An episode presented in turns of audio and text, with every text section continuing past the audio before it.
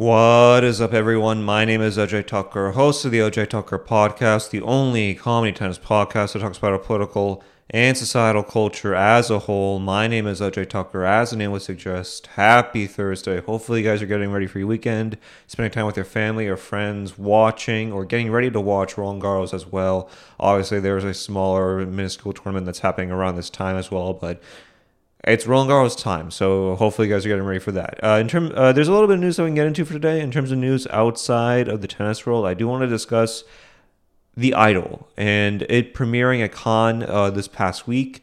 I got a five minute standing ovation, which, if you know anything about Cannes, is not good.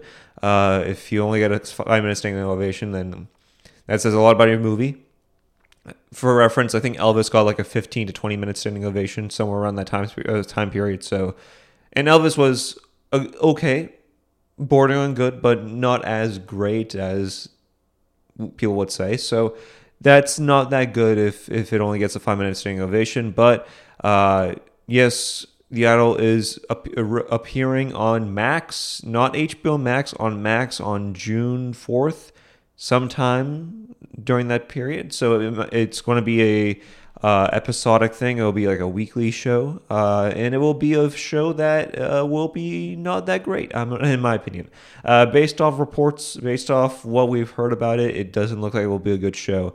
I hope I can be wrong about it in that it blows my mind, but again, uh, it, it doesn't seem like it's going to be a good show, and there seems like there seems like there's a lot of internalized drama or internal drama behind the scenes in regards to the production of the show that reminds me a lot of Don't Worry Darling, except not the gossipy relationship part of it, just the the issues in regards to the production of the show. So I do want to discuss the idol. It's a slow news day. It's a very slow news day. Uh, I also want to discuss Ron DeSantis, who will be set to announce his presidential candidacy sometime with Elon Musk on Twitter Spaces. I think it will be announced by today on Wednesday and my overall thoughts on it. Well, I don't think he will win per se, but I do think he will give a nice, valiant effort to attempt to win against Donald Trump. Uh, now, obviously, I don't think he's fit to be presidential candidate. There are a lot of times where you see him where like this guy just seems hungry for power, where it seems like he's not really interested in the presidency. He just seems like he he wants to check the box, right? He's done a lot in his life, right? Ivy League Ivy League guy who was a part of the Navy or, or part of the part of the uh, armed forces, and then decides to be a politician. This is just another check in the box for him, and it really does feel as if he's not really focused or he's not really interested in caring about the presidency. It just it seems like he just wants another box to check. Uh, so yeah, overall, I, I do want to discuss Ron DeSantis who is set to announce his presidential candidacy, the the goofy stuff that a part that's a part of this process so far that he's been a part of. You know, him laughing at a reporter's face just maniacally was so off-putting. You know, there was a video yesterday that was circulating where he was like meeting with people in this like small town or whatnot, and it, he just seemed so not used to the fact that people were talking to him that it came off very robotic. And, and it, parts of that really made me question his motives for it. So I do want to discuss Ron DeSantis, who is set to announce his presidential candidacy with Elon Musk on Twitter Spaces later today.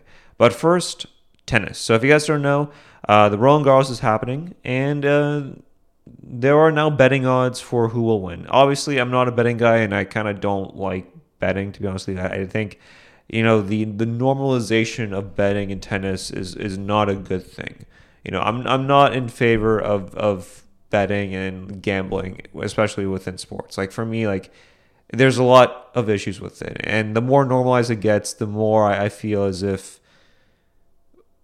the more I feel as if we're not really setting ourselves up for a good path when we when we normalize that kind of behavior. Uh, again, don't get me wrong. You know, if you have the money to you know, put some dollars in your favorite player or whatnot, then sure. But the normalization of it, it, it can be taxing. And without proper advice, I do think that it can really deter people or it can really unravel people and, and can make sure that their lives are not as secure as they once were without gambling. So I, I do want to say that. I do want to say all that. But I do think that there are certain times where gambling, betting has its perks. And I think the one thing is when it comes to betting odds, right? Because I do think that it does give a good indication or a better sense of an indication as to who will win. So here are the odds for who will win the men's French Open title. So Carlos Alcaraz is scheduled to win uh, at plus 150. Uh, Novak Djokovic is plus 225. I'll just go down the list. Holger Rune at plus 600. Tsitsipas at plus 1,000. Daniil Medvedev at plus 1,500. Jannik Sinner at 1,500 as well. Both are tied at 1,500 apiece. Uh, Casper Ruud is at 2,100 and Alexander Zverev is at 2,500. So overall, this is from a website that, that I got from yesterday. Um, but there, there was another website um, that I checked out yesterday that had Dominic Thiem as one of the favorites to win the French Open. I'm like, in what planet, on what planet do you think Dominic Thiem can win the French Open this year? Don't get me wrong, obviously he's a very talented player and he won the 2020 US Open, right? Again, he's he's a, he's won a major before, but it's been at this point nearly three years since that happened. So again, I, I understand, you know, we he won a major, but like do some due diligence there, right? Like understand that he hasn't top aided a, a ATP 1000 tournament this past year. So like, why are you putting that on him? Like that's just that's just a huge chip on his shoulder. You're you're you're forcing him to go above and beyond expectations. You know, so again, I, I don't know what they're getting at, but he was scheduled to to uh, he he's one of the he's one of the favorites to win uh, which I, I support Dominic Thiem and I think he's a good tennis player, but I don't know if I would put him just yet with the likes of Alcaraz, Djokovic, and Holger Rune and Daniil Medvedev to be able to win the French Open.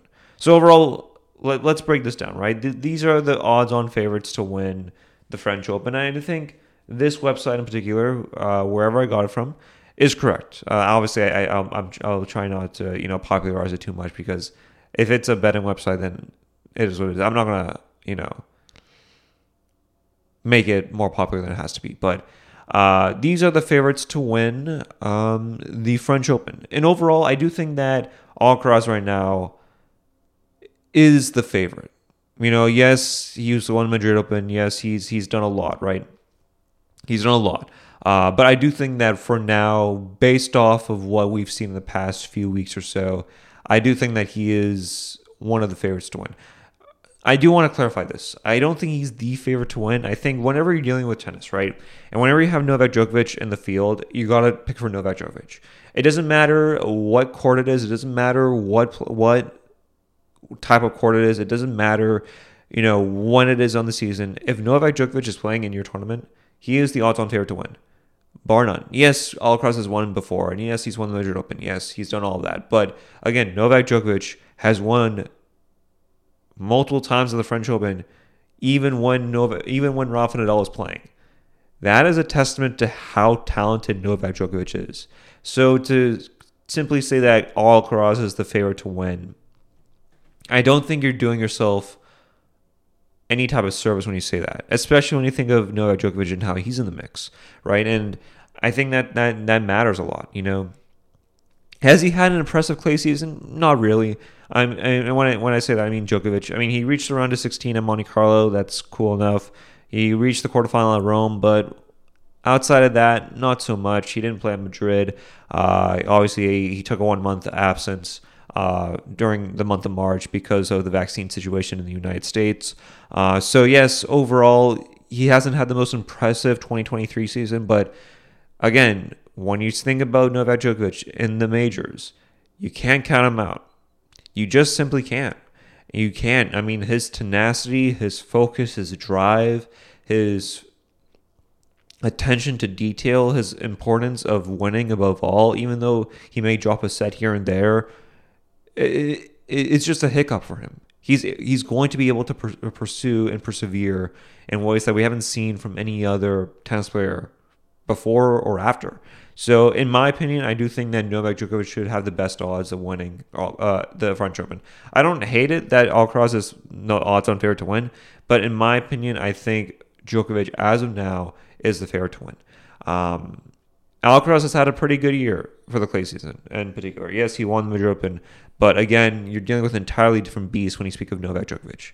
Uh, I don't know if they'll run into each other. I, I don't know the brackets. I, I don't know if they're one and two seeds. Uh, if they are, then they'll probably have to face in the final. But if they are like a one and three seed or a two and four seed, I don't know how the ranking is right now. Uh, but that will be a fun, scintillating quarterfinal, semifinal match if that does happen. Uh, if it's a final, then that's ideal. But if they run, if they're in the same bracket, if if their rankings are very similar, uh, then that would be, I think, great for for the product. Uh, obviously, there are other players that I think you should keep in mind, right? I, the the thing, the good thing about this year's French Open is that there is parity, right? When you think about Rafa Nadal's absence, that matters a lot, right? I mean, obviously, it's important to have Rafa Nadal play. I mean, and compete for his 15th Roland Garros title. Obviously, that's very, very important. But in terms of parity, in terms of allowing other players to perform well, I think Rafa Nadal's absence will have an effect on that and in a positive way, right? I mean, let's look down the list. Let's let's think about Holger Rune for a sec, right? Holger Rune reached the final Monte Carlo in Rome of this year. That's important. And when you think about Holger Rune last year, I mean, he reached wrong. He reached Roland Garros quarterfinal, semifinal, and played against Casper. Obviously, he lost, but I mean, I think he's making progressive adjustments to his game, and to be honest with you, I think that's a great thing, and that's something that you want out of a 20 year old kid that's on the verge of entering into his more formative years of playing tennis. I think that you kind of want that. So Holger Rune, I think he's another individual that I think you got to keep an eye out for you know, individual that you got to keep an eye out for. Also, as I mentioned before, Casper Ruud. You know, Casper Ruud, I, I think he's at plus 2100. Uh, I don't know what any of these numbers mean, to be honest with you. That's how uninformed I am about betting, is that I don't know what any of these numbers mean. I just know that the lower the number in the plus range or in the minus range, the better it is. It's kind of like golf. That's kind of how I gauge it. Uh, but Casper Ruud, also an individual that I think you should keep an eye for. Yes, he uh, played against Nadal last year and lost in straight sets, and one of the more unentertaining finals in recent memory. Yes, he is that guy. But again, he reached the final of Roland Garros, and that means something. So, do I think he will replicate that success? No. I mean, obviously, Stefanos Tsitsipas is another guy who reached the RG final, but then kind of lost it the year afterwards. So I do think that Casper, while I do think he'll have some interesting moments, I don't think that he will be able to win Roland Garros, let alone reach there. You know, I mean, and that's something that I I do think that should be kept in mind. So Casper Ruud, I, I think that's one individual that, you know, where I, I sort of hold my breath for. Like I don't think that he will win per se, but I do think that he'll shake things up a bit. So, do I think he'll reach the second week of the major? I mean, I think so, but I think it just stops there. To be honest with you, I think he, he reaches like the fourth round, maybe in the quarterfinal, and then it just stops for him. Uh, because I do think there are other individuals that are more hungry to be in that spot. Um, let's talk about Stefanos Tsitsipas as well. Let's talk about Stefanos Tsitsipas. I think he's another individual that we got to keep an eye out for. Uh, he's at plus 1,000. Um, he reached, as I mentioned before, the Roland Garros final back in 2021, lost in the fourth round to Holger Rune in the 2022 Roland Garros uh, fourth round. So who knows? Maybe he can shake things up a bit. Maybe he can go back and to his 2021 ways and, and just be that dominant on court when it comes to clay.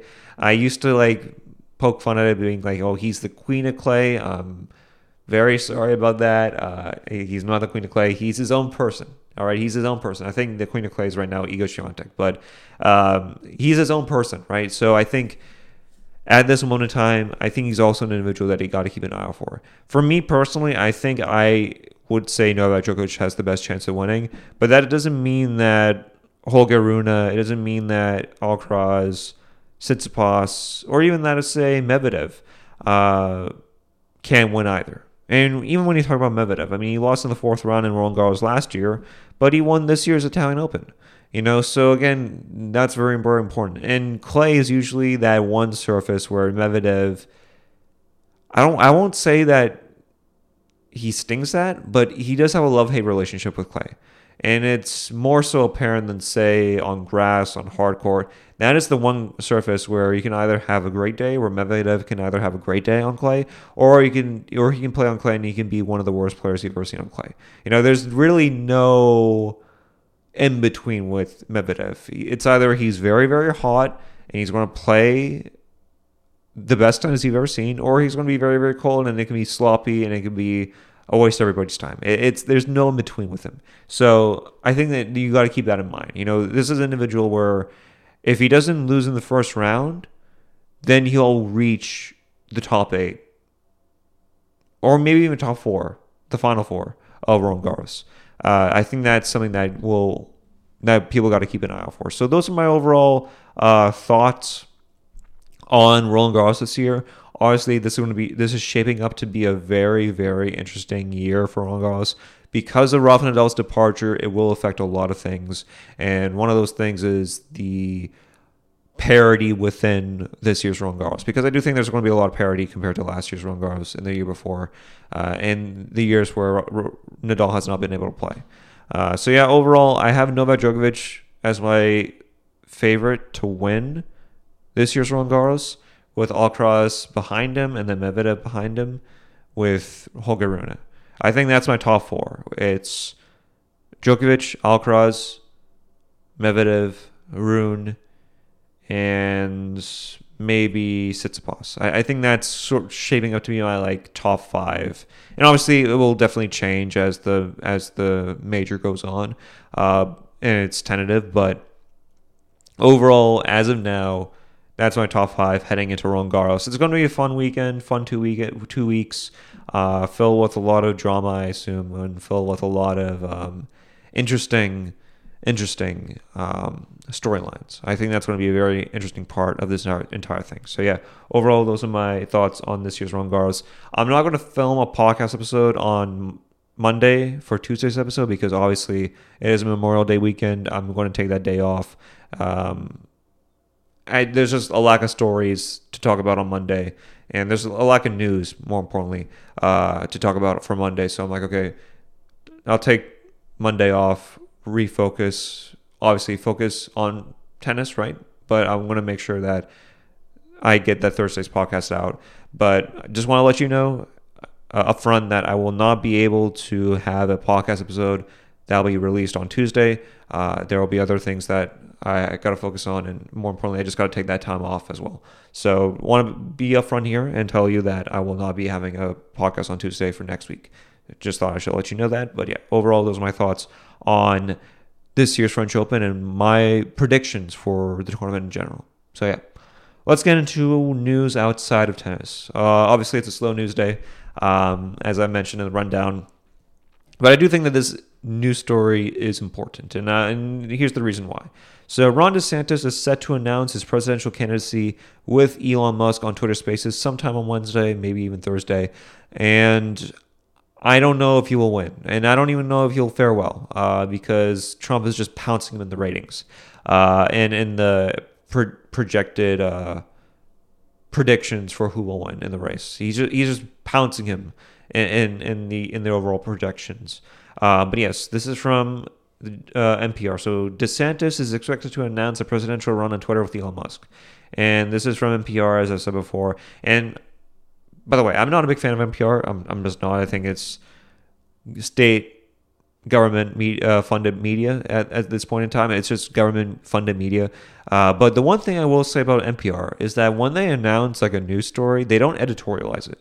They just run the story and they make it as short as possible and as sweet as possible, which is very different than from the New York Times because I've been on the New York Times website when I was looking at the story and they editorialized the announcement. I'm like, no, if you're a reporter for the New York Times, if your goal is to make sure that people know about what's happening, don't editorialize it. Just run the story and then let people in the comment section, if they still have a comment section, talk about it and debate and discuss it. Don't just editorialize the news section. Otherwise, it makes my job more difficult, right? Like my job is just to say the news and then give my own two cents on it. But if you editorialize it, it's like, okay, well, like why? What am I doing with, you know, Jessica Cohen's thoughts on DeSantis? Why am I including Jessica Cohen's thoughts on DeSantis in an announcement about DeSantis running for president? Like, why am I saying that? So I, I if there's one thing that I like about NPR, it's that they don't editorialize the announcement or any news for what what it is, and they make it short and sweet. So this is this is uh, from NPR. So, uh, by the way, I'm not a fan of NPR. Okay, I'm not a fan of NPR at all. Uh, but that's the one thing that I'll give them kudos for. Uh, so, Florida Governor Ron DeSantis is, is expected to announce his run for president on Wednesday during a Twitter Spaces event alongside Twitter executive chairman Elon Musk. During a Wall Street Journal event on Tuesday, when asked if he was hosting a discussion with DeSantis, Musk confirmed the event. I'll be interviewing Ron DeSantis, and he has quite an announcement to make, Musk teased. He went on to highlight the role Twitter will play on Wednesday. It'll be the first time something like this is happening on social media and with real time questions and answers, Musk said. No, it's scripted, so it's going to be live and let her rip. Let's see what happens. Uh, the choice of Twitter as the platform to announce a presidential run is notable. The social media giant was once the favorite platform of former President Donald Trump, who spent two years banned from the site before having his account reinstated earlier this year. He has not tweeted since his reinstatement. Uh, Trump often drove national conversation with a tweet and now uses the much less popular site Truth Social to elevate his messaging.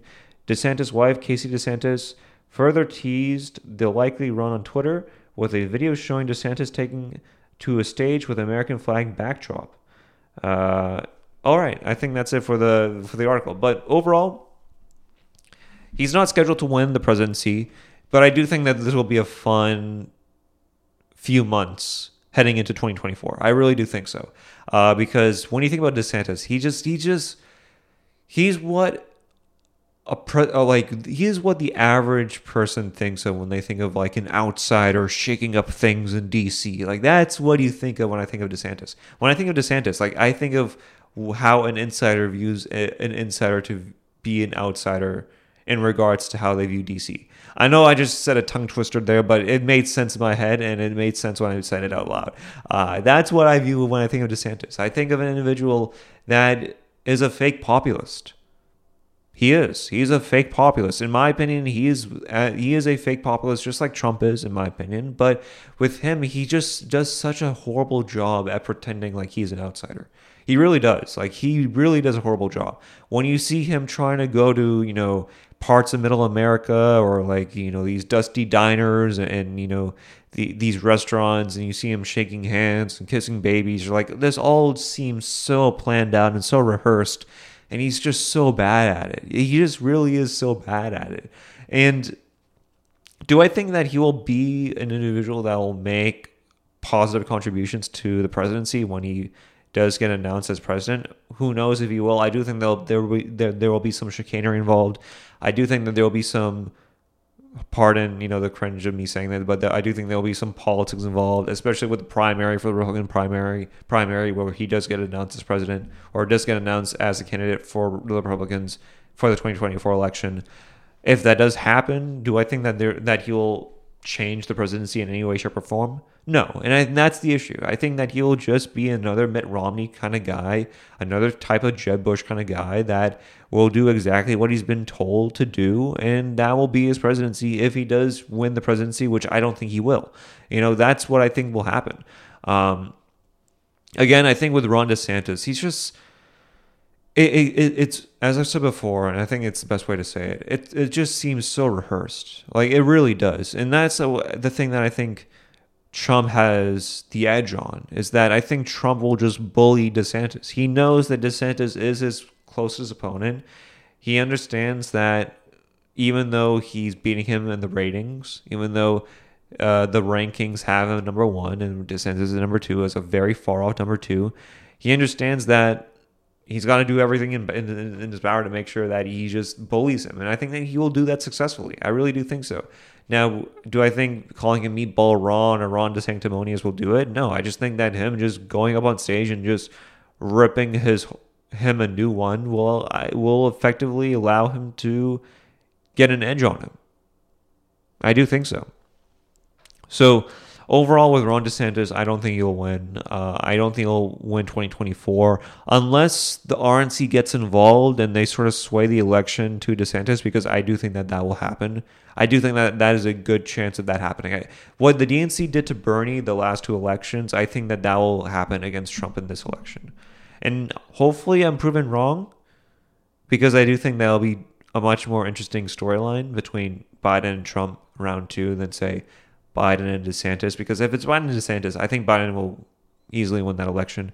But if the RNC does rig the election to go Trump's uh, to go DeSantis' way, then I, I do think that that will just add more to it. I really do think so. Um, but overall, when you think about DeSantis, I mean, I've said it before. I mean, DeSantis is a fake populist. I mean, yeah, he may have some. He may have some issues that he's right on, right? Like the lockdowns, right? I think he was dead on about the lockdowns. Uh, you know, there are certain certain things that he says that people within the Republican base like. You know, whether it's the trans drag shows. You know, I'm sure a lot of the Republican voters like that kind of stuff. But when it comes to his foreign policy, it's just it's honestly no different than Trump. It really is. He's Mr. Israel. He's Mr. Jerusalem. He will do everything in his power to make sure that Israel gets funding, right? Like the way that Democrats treat Ukraine, that's how Trump and DeSantis treats Israel. Like they'll just give gobs and gobs of money to Israel if it means that relations can be better with Israel. Right? Like the other day like I thought I just saw I think today or yesterday that Biden gave 3 billion dollars to Ukraine for aid. We're just giving gobs and gobs of money to Ukraine just because of NATO. Like that's the main reason why. And honestly, if you switch the sides, I'm sure you, we would see similar stories from the from the Republican base. I'm sure there are times. I'm sure if DeSantis and Trump is is back in office, I'm sure they're one of the first things they'll do is just give gobs and gobs of money to Jerusalem. I think that's what's going to happen. You know, um, but that's that's the thing is that they're no different. Like DeSantis and Trump while rhetoric wise they may be different, policy wise they're basically the same. Like they're very much the same guy. The only difference is that one will tweet into the oblivion, into the ether at 2 a.m. on Adderall, while the other will be eating his weight out. You know, like that's the only difference, you know. They're but in terms of policy wise, they're the same person. They really are. There really there's really no difference between the, the two of these individuals. There, there really isn't. Now, does that mean that their their that their rankings or that their ratings or the the, the percentage percentages for them will be the same? No, because at the end of the day, it's the way you brand yourself. And I think Trump's way of branding himself as this outsider, even though he really isn't an outsider, as this populist, even though one of his first things in office was to do the tax cuts bill in 2017, even though all of that, even though he really isn't an outsider whatsoever, his way of communicating with his base in a very sort of rudimentary way of speaking. I think that's that in and of itself is way more effective than any of these politicians in their way of shaking hands and kissing babies. You know, uh, I think I remember there was a, a, I think a few weeks ago, DeSantis was asked in like a Japan summit or whatnot about like his his, his thoughts about running for president and how did, uh, how Trump is beating him in the in the in the ratings or in the rankings or in the seedings, and DeSantis has had this look on his face that was just like zany. I'm like, it, like his his like eyes were like close together, like they were like this, and he was just speaking in a very like cartoonish way. I don't know if anybody has that picture in their mind or on on Google that they can like put put up, but it was very weird. Like it was very off colored. It, it just didn't look right. It didn't look nice. You know, so I, I think that those are the issues that he will run into. I think, you know, what Howard Dean went in, went through in 2004, I think that's what DeSantis will go through in 2024. You know, like the same kind of like, you know, even though he may have certain issues that, you know, are kind of popular, I think there will be times where he just gets in front of his own in, in front of his own campaign. I really do think so. You know, the, the Dean scream will happen with DeSantis. It will just be in a more cartoonish, evil, more hilarious way. I really do think so. You know, um, but overall, those are my uh, those are my overall thoughts on DeSantis running for 2024. I don't think he will win. I don't think he will win. Nor do I think he will give a fair sort of fight to Trump. But I do think that the powers that be, whoever they may be, will try and find ways to sway the primary in his favor. I hope I'm wrong about that, but it looks like that's going to happen. You know, I, I mean, I still think Trump is going to beat DeSantis. Like, I'll be very upfront here. Trump is going to beat DeSantis. But I do think that there will be outside forces that will prohibit that from happening. You know, because they don't want to have Trump in office again. The Republicans in office don't want to have Trump in office again. They just don't at all. So even though Trump and DeSantis are no different from one another, they policy wise they're basically one and one the same. Uh, I do think that that at this moment in time, Trump has a better connection with the voters and with his base than say DeSantis. And when you see Trump having higher projections than DeSantis in his own home state of Florida, that's an issue and that's a cause of concern for his candidacy. So those are my overall thoughts on that. Yeah. So uh, yeah, I mean, I just wanted to say all that. Uh, I don't know how I want to clip this or YouTube short this. I really don't know how. Uh, I am not a fan of YouTube Shorts. I know I keep bringing this up every podcast, but I'm just not a fan of YouTube Shorts.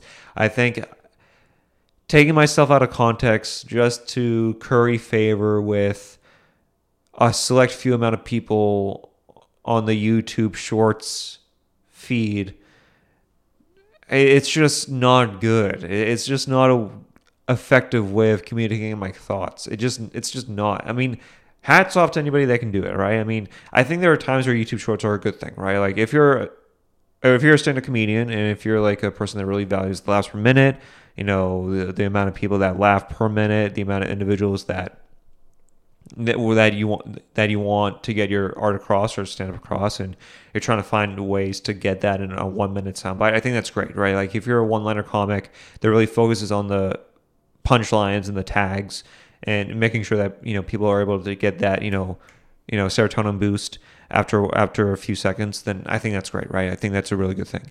But when it comes to like political stuff and political takes to get it out in one minute without taking yourself out of context or without you know making sure without without having people sort of be un, uncertain of what you're going through i think that's way too difficult it really is like I speak from experience. It's what it's so difficult to make sure that people get a gist of what you're saying in in one minute.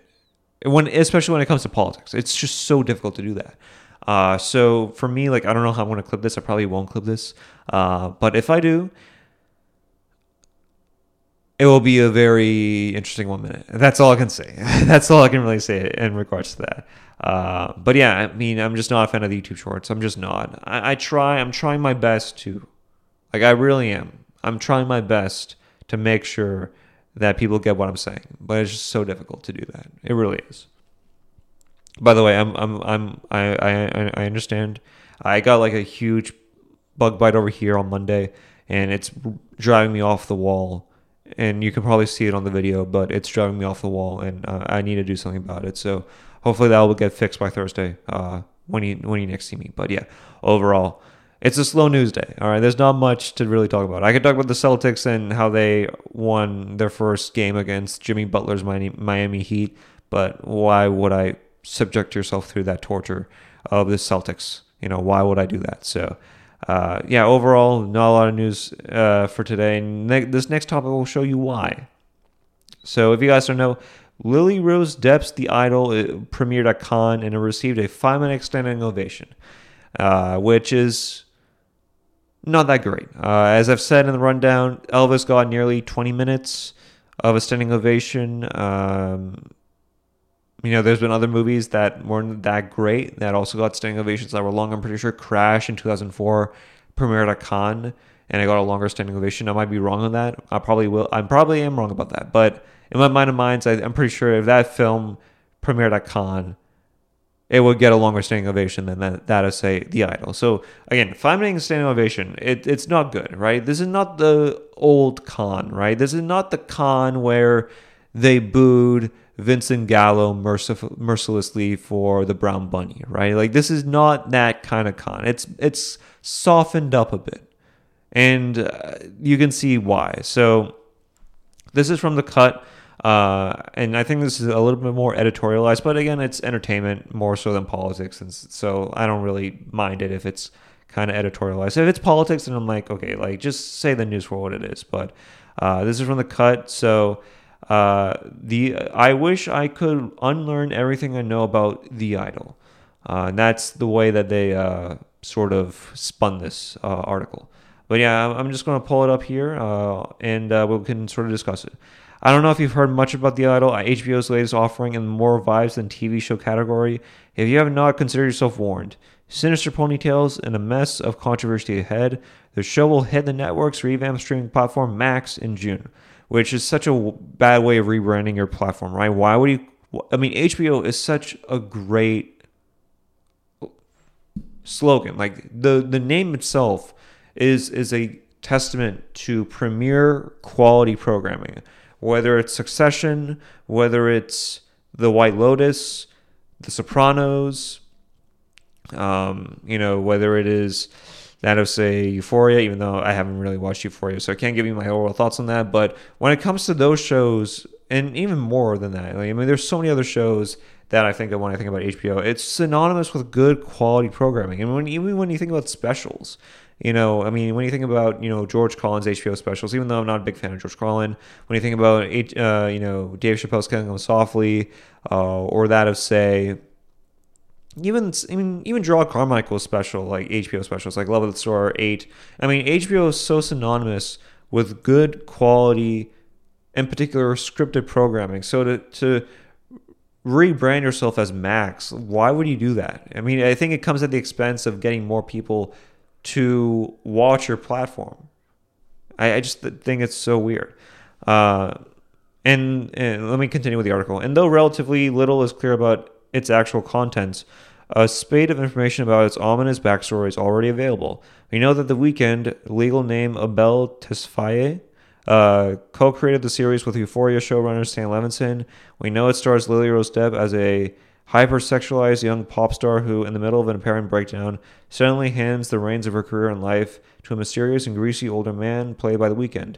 To the shock and horror of her management team, we also know how we also know based on the trailers that there will be a and then it will continue. I, I think it, I sort of took this article and sort of broken it down, but uh, then there will then let me just so let me just continue with it because there's a lot to unravel with this with this article, uh, and I and I sort of like took pieces of it to like go along with it, but um, yeah, it, it's uh Continuing with the article, uh, with that in mind, the Weeknd explained that for him, the biggest inspiration for the show was not a famous singer, but a famous vampire. The first thing I can think of is Dracula, he said when asked about whom his character, his own character, is based on. An original and subtle metaphor for the blood-sucking execs of the music industry. Sure, but think about it: who is under more pressure to be controlling and violent towards young women than Dracula, who literally needs to kill them to stay alive? Um, okay, I mean, he's not wrong in the, in the description, but here's the thing. It got a 20% on Rotten Tomatoes. The early reviews are in, and it's not good. Like, if Rotten Tomatoes, if the same platform or the same aggregated critics, because I know it's not Rotten Tomatoes, it's it's an aggregate of critics who gave their opinion. If the same aggregate of critics gave Cuties an 87%, what does that say about your platform?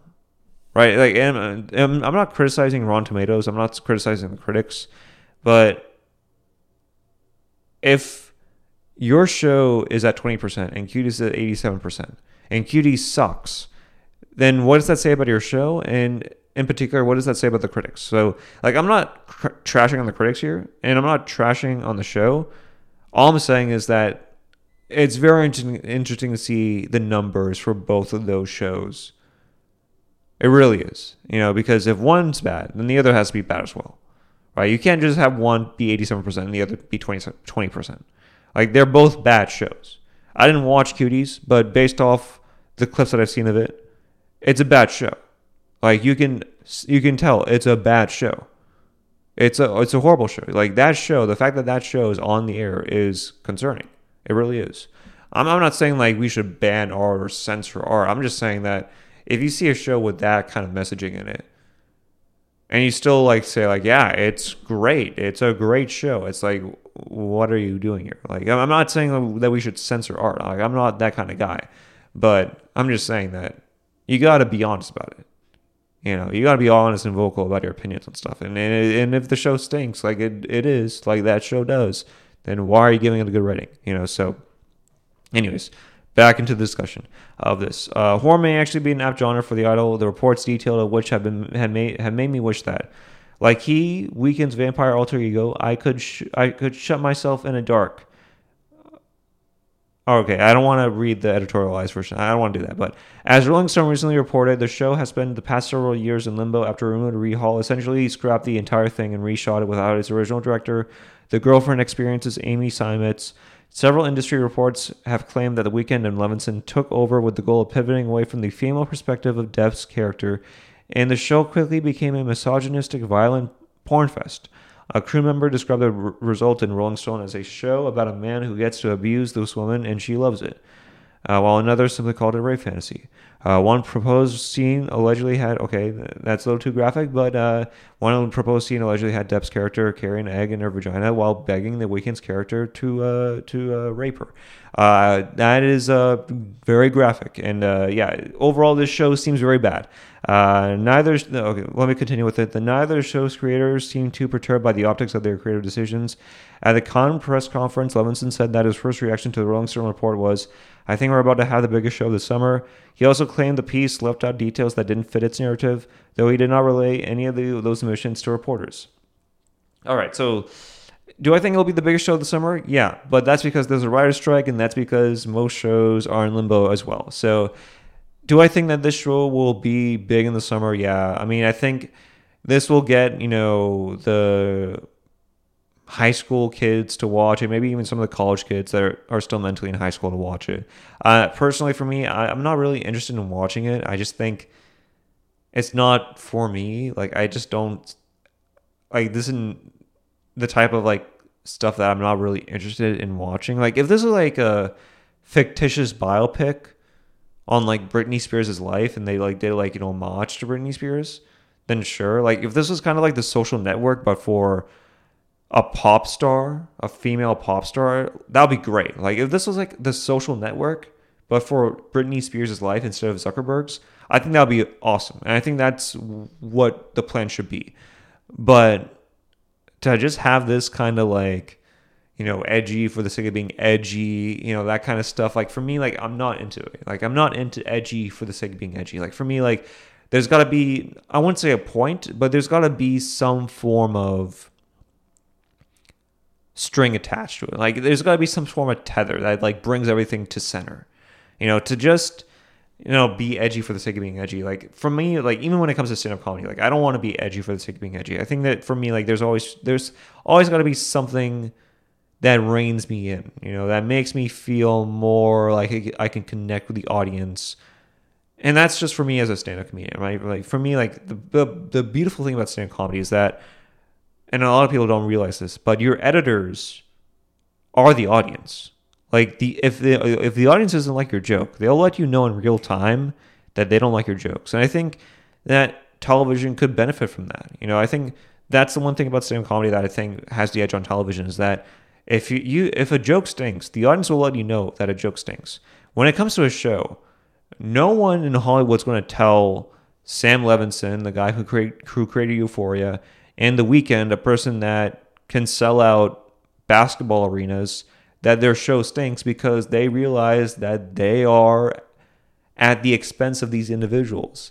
They realize that that for them to make rent, for them to make their mortgage, they got to make sure that the Weeknd and Sam Levinson are happy enough to make the show. You know, so I don't hate on the Weeknd having that Dracula like complex. I think the execution of the show could have been better uh, if they were sort of able to adhere to what their original plans were. Uh, but again, I don't. For me, like when I see the reports of the Weeknd and Sam Levinson taking the reins of the show, I'm like, yeah, that makes perfect sense. Who would say no to the Weeknd and Sam Levinson? Now, obviously, if you're a good enough corporate exec, you would say no to their plans, right? If you're a good enough corporate exec, you would say, okay, you're not. This is, this show sucks. You know, this show is not in the same vein or in the same perspective of Game of Thrones because that's what you're competing at. You're competing against people that just watch Game of Thrones on loop. You're competing against individuals that watch the original Matrix, which I assume the Matrix is on HBO Max. Um, you're competing against The Sopranos. You're competing against um, Euphoria, another show that Levinson created. You're competing against The White Lotus. Our your show is competing against these other shows that have won Emmys and that have won critical and commercial acclaim. You got to step up to the plate here. You got to make sure that the show's good. And I don't think there's anybody that told Weeknd and Levinson that. You know, and I think that that that seems to be an issue, right? Like for me, like I know there's a lot of times that like creative individuals be like, oh, I I, I can't have corporate studio execs give me notes, you know, and and I I understand that, like I understand that sentiment, but sometimes those studio notes could help you.